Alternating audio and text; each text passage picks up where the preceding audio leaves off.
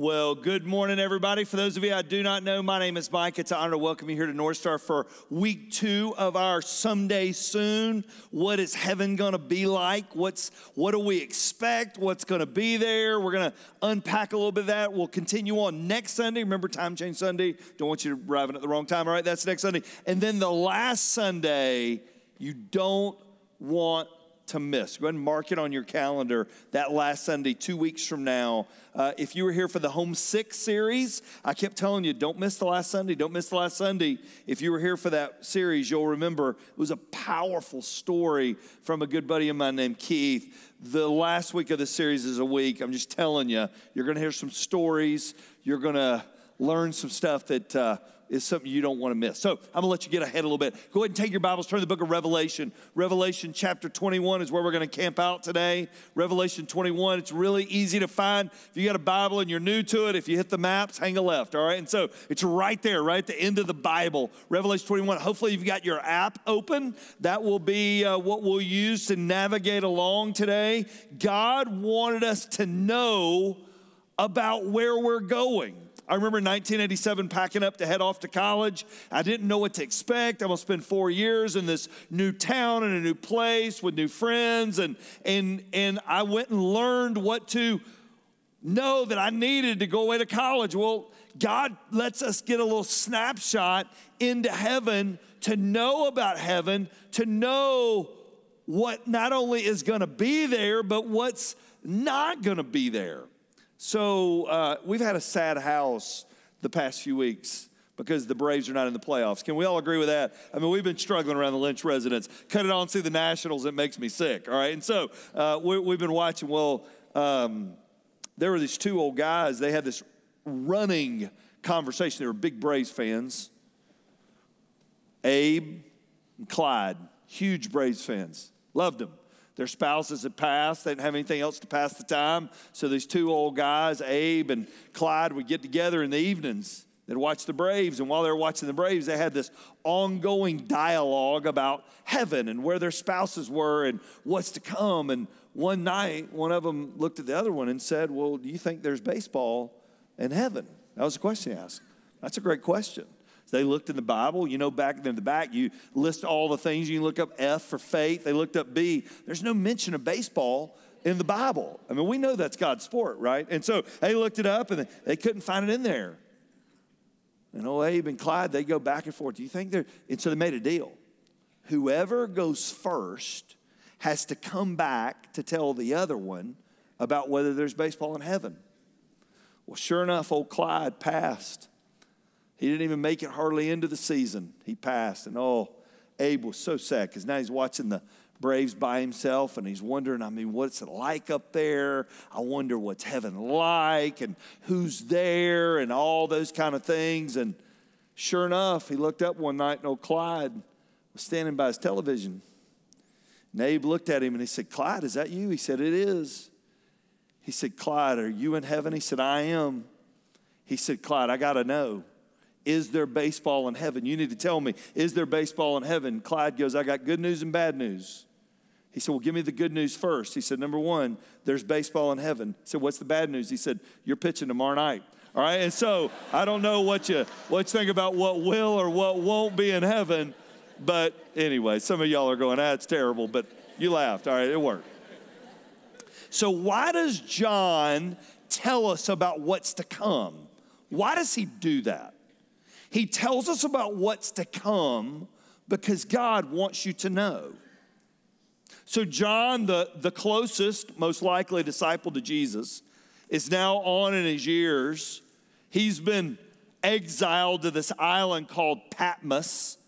And while he's there basically breaking rocks and living out the rest of his days, God gives him this vision of all the things that are going to transpire that's to come. Well, part of what was to come was this heaven.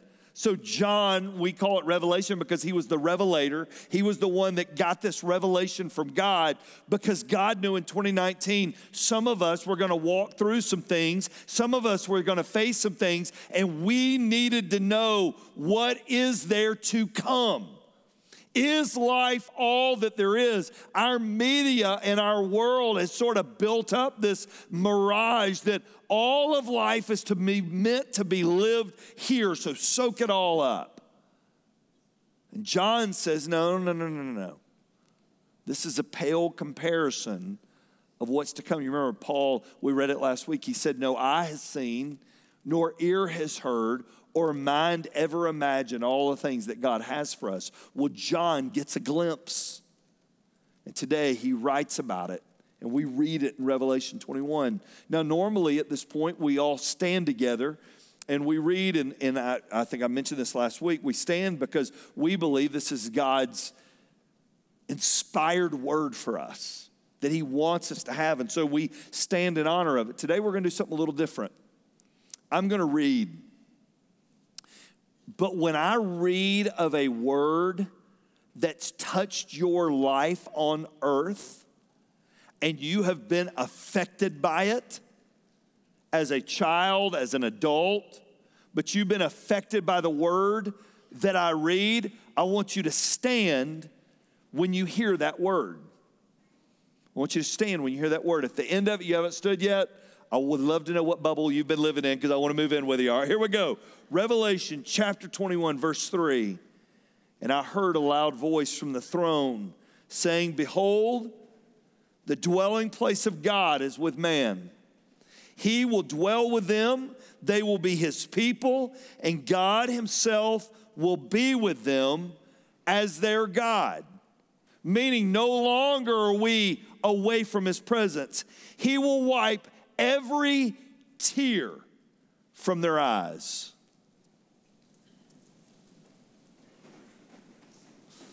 And death shall be no more.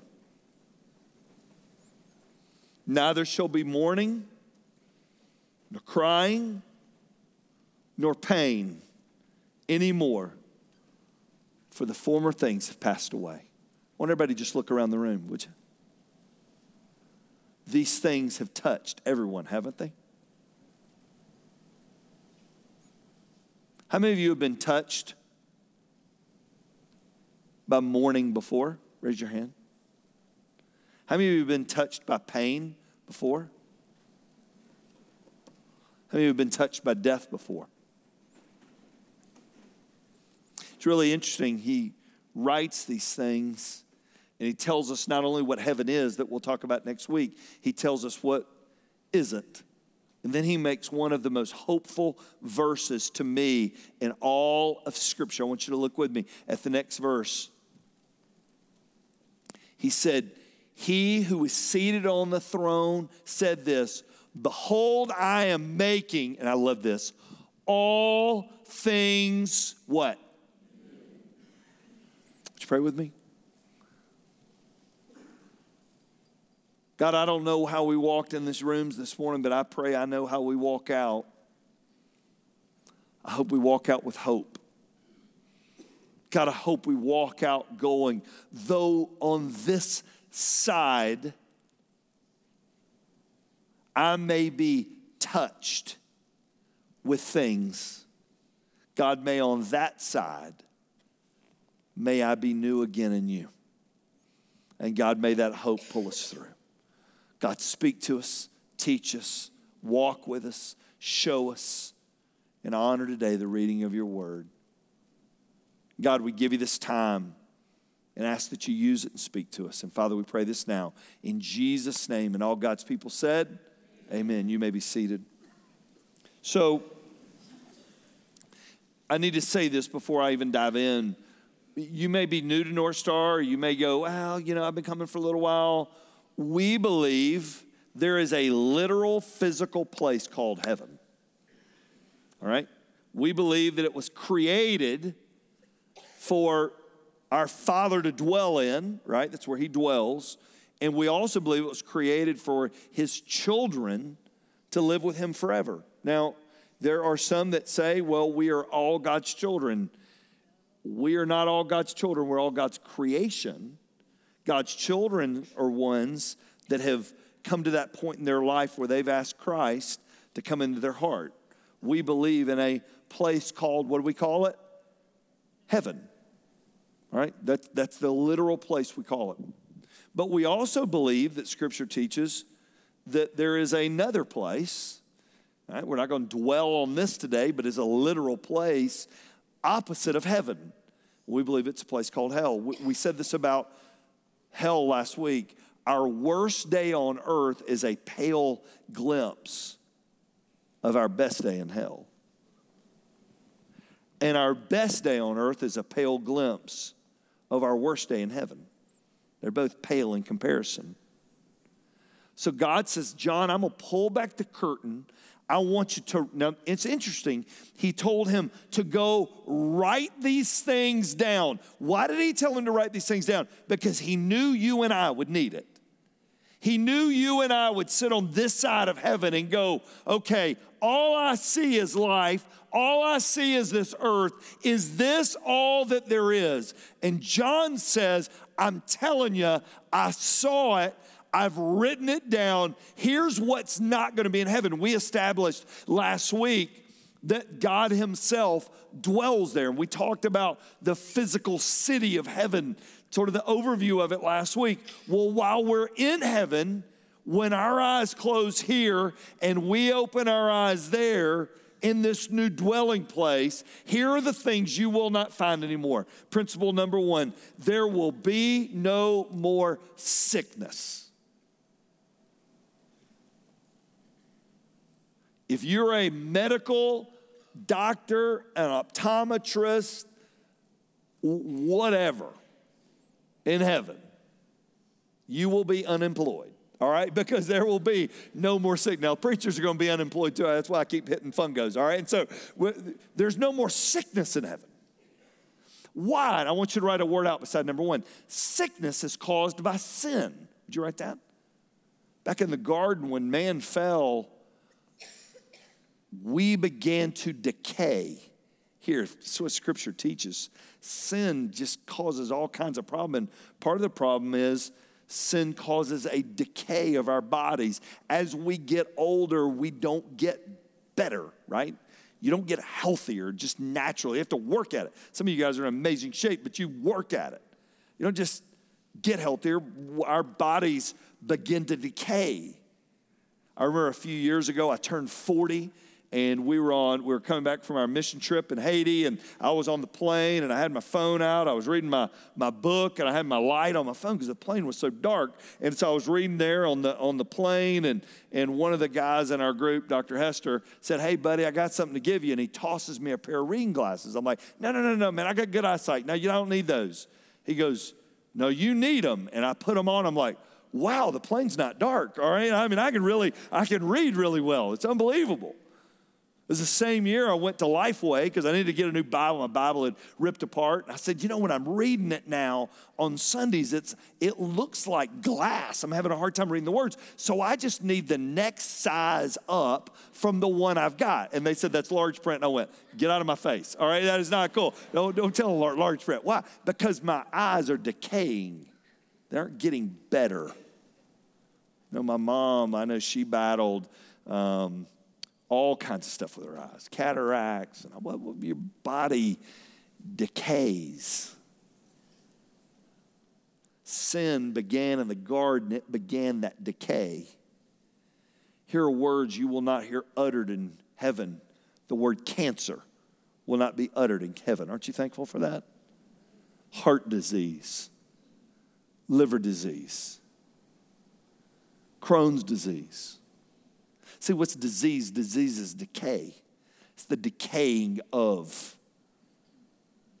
All of those things that visit us here. Well, Mike, if God was so good, why did He create all those things? He didn't.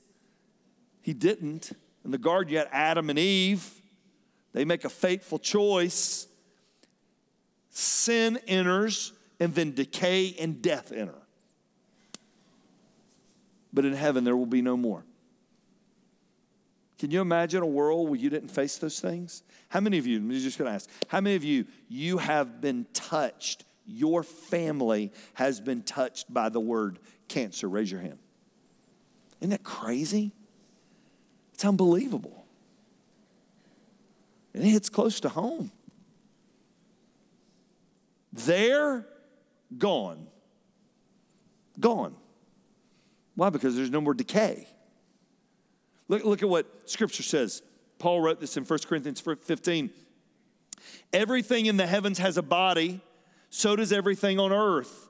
But each one is very different from all the others. The sun isn't like the moon, the moon isn't like the stars. Each star is different. That's how it will be when our bodies are raised to life, meaning we know Christ. We die here, but we are raised to life. Listen to what it says These bodies will die, but the bodies that are raised will live forever. These ugly and weak bodies will become beautiful and strong. God bless that verse. All right, that's beautiful there will be beautiful and strong. As surely as there are physical bodies, there are spiritual bodies. Our physical bodies will be changed into spiritual bodies. I want everybody to hold your hands up. Ready? Everybody hold their hands up. I want you to snap. All right, snap. On the pay attention now, not, not giving you instructions yet. On the count of three, I want you to snap. Ready? One, two, three. That's how fast. What you think is this forever state of what's going to happen that fast, you'll be transformed. And I get asked this question all the time. Mike, and, and we're not going to get into this today, but I'm just going to answer it right here. Mike, will people know me in heaven? Yes. You're not going to be a floating amoeba, all right, just floating through the galaxies. You will be known as you're known here. The disciples knew when Jesus got his resurrected body, the disciples knew exactly who he was, didn't they? It's a physical body, it's a spiritual, physical body. There's no more sickness, though, in heaven. Principle number two. Ready? There's no more sadness in heaven.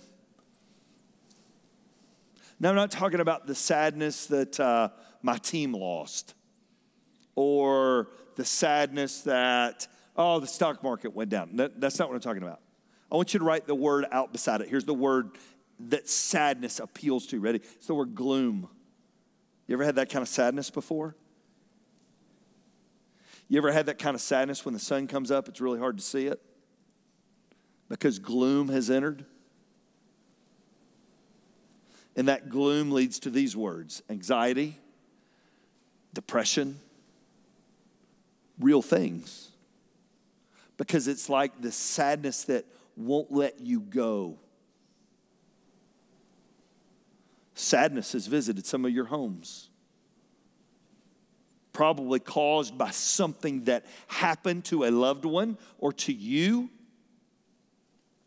That's part of this. This is the part I want you to get of this broken world. Mike, I know Jesus. Shouldn't he protect me? There are things we will face in this world that are just part of this world. And there's sadness here.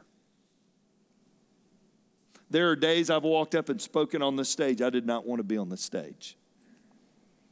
And I'm preaching not out of what I'm feeling in the moment, I'm just preaching out of what I know to be true in the moment. Does that make sense to everybody?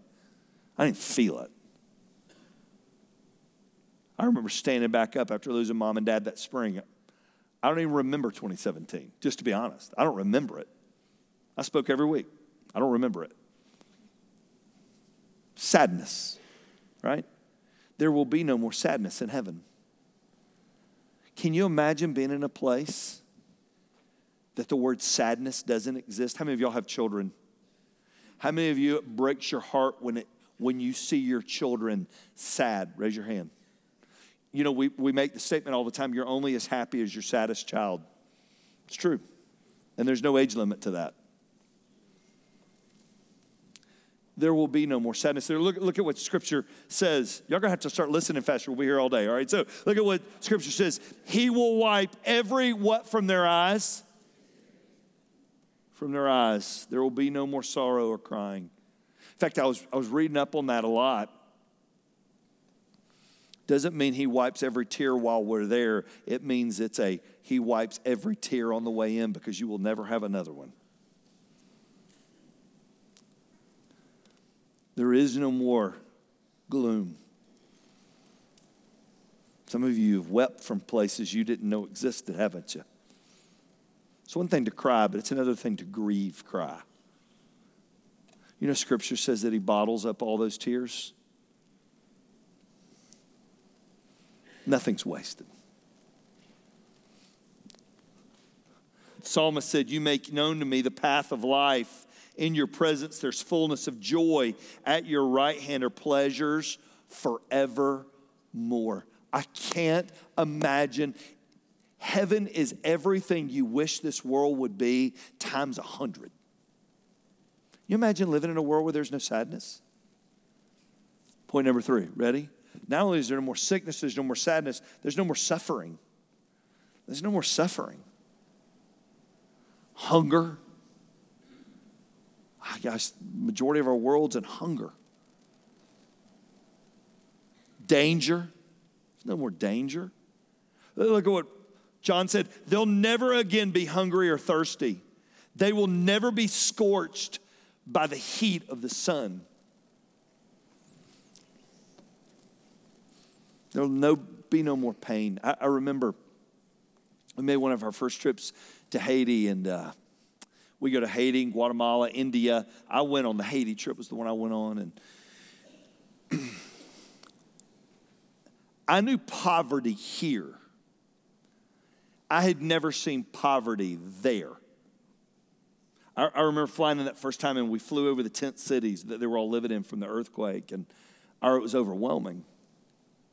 And there's these three, so everybody gravitates towards the little ones, and they're adorable. I gravitated towards the kids, the, the student age teenagers.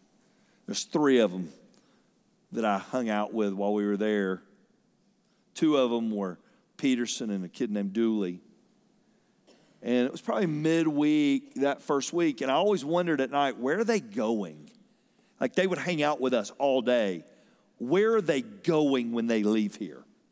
They have no jobs. They aren't, none of them are in school. There's no hope. And I remember look down, we're getting towards the end of the week, and I looked down and Peterson, his feet were this long, and his flip flops he were wearing were this long. And his whole, about this much of his foot, is hanging off. And listen, you're not walking in lush green grass down there.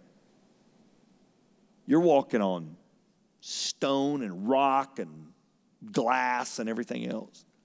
So it's getting to the last day, and I asked Marcia, who directs here, she's in charge. I'm like, Marcia, do I have permission to give them a little bit of money so they can go get some shoes? She said, sure. So I pulled the three teenagers over. Now, they don't speak any English but I'm communicating to them in my broken way of go buy shoes.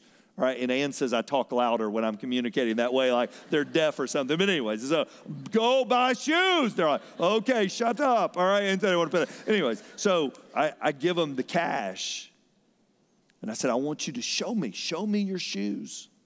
And buddy, they took off. Pow, they're out of there. And I'm thinking, those little jokers are going to go spend that money on something They're going to get something to eat. I mean, it was probably an hour. They came back to our gathering there, and they had their box with their shoes. And I'll never forget this. They took them out of the box. Never, never had new shoes. They took them out of that box and they put them on, and they were just smiling from ear to ear. And as we lived out that day, they would stop, and they had a little wet wipe with them. They would stop and they would wipe their shoes to keep them clean.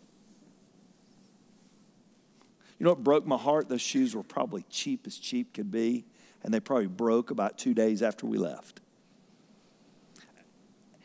And if you ever go, you will be overwhelmed with the suffering of those that are there. The hard part is they don't know they're suffering, that's all they know there will be no more suffering in heaven. There will be no more angst and pain in heaven. Look at what Scripture says there will be no more pain. Number four, there will be no more sin.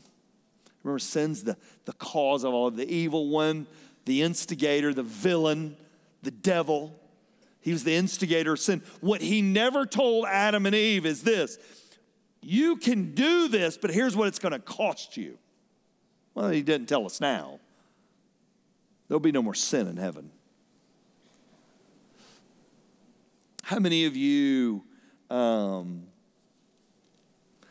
sometimes in church, God will tap you on the shoulder and say, I got something for you. And you leave here, and here's what you say I'm going to pray every day. I'm going to read my Bible every day. And then I'm going to live out whatever we talked about every day. And that's on a Sunday. And by Wednesday, you've blown one of the commitments that you made on Sunday. How many of y'all have ever done that before? Raise your hand. I have brought, this is a true story. I've brought up to Ann like on Wednesday, I'll go, I don't know what to do with this. She goes, You just preached about that last week. And I'm like, Don't bring that up to me. I don't want to talk about it now, right? Because sin enters the world and sin causes me to miss the mark of God's perfection. There will be no more sin in heaven. Gone. Finally, number five, there will be no more death. Death is the, death is the curse of human existence.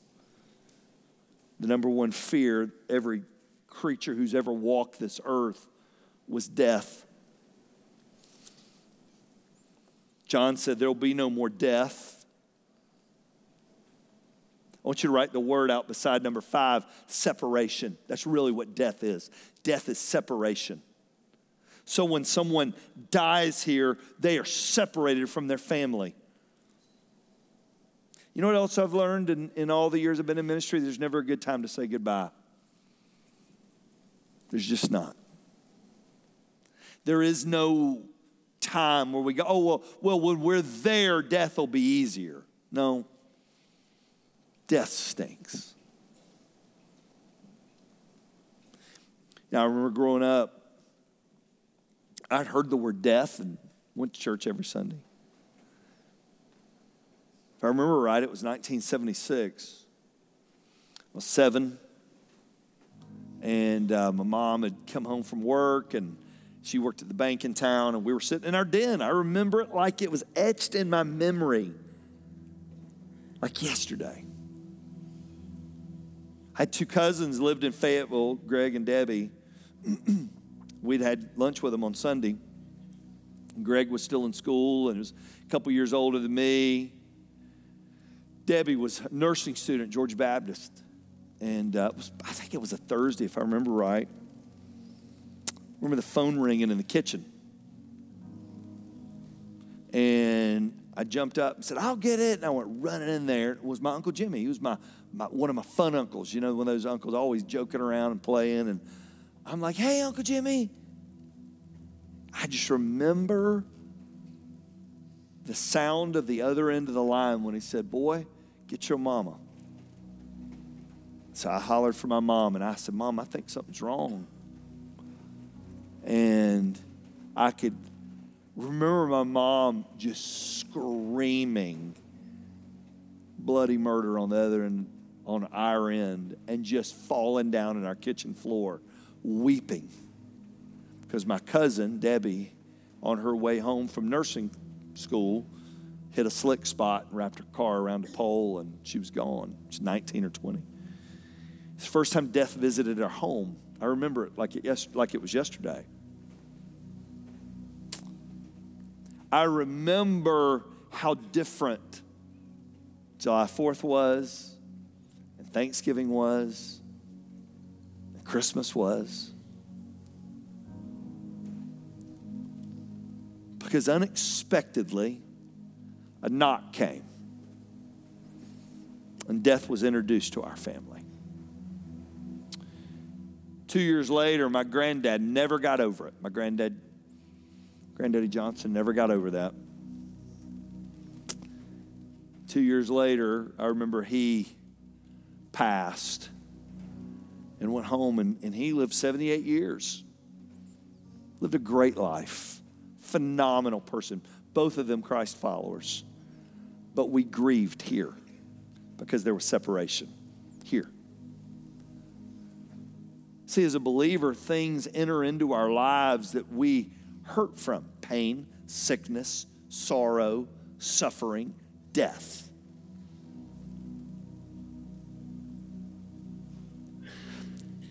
Hardest part about it is we don't ever feel like we get to say goodbye correctly, whether we had six months to tell them or they left that day and it was business as usual. You know what? God told John to tell us there there will be no more separation.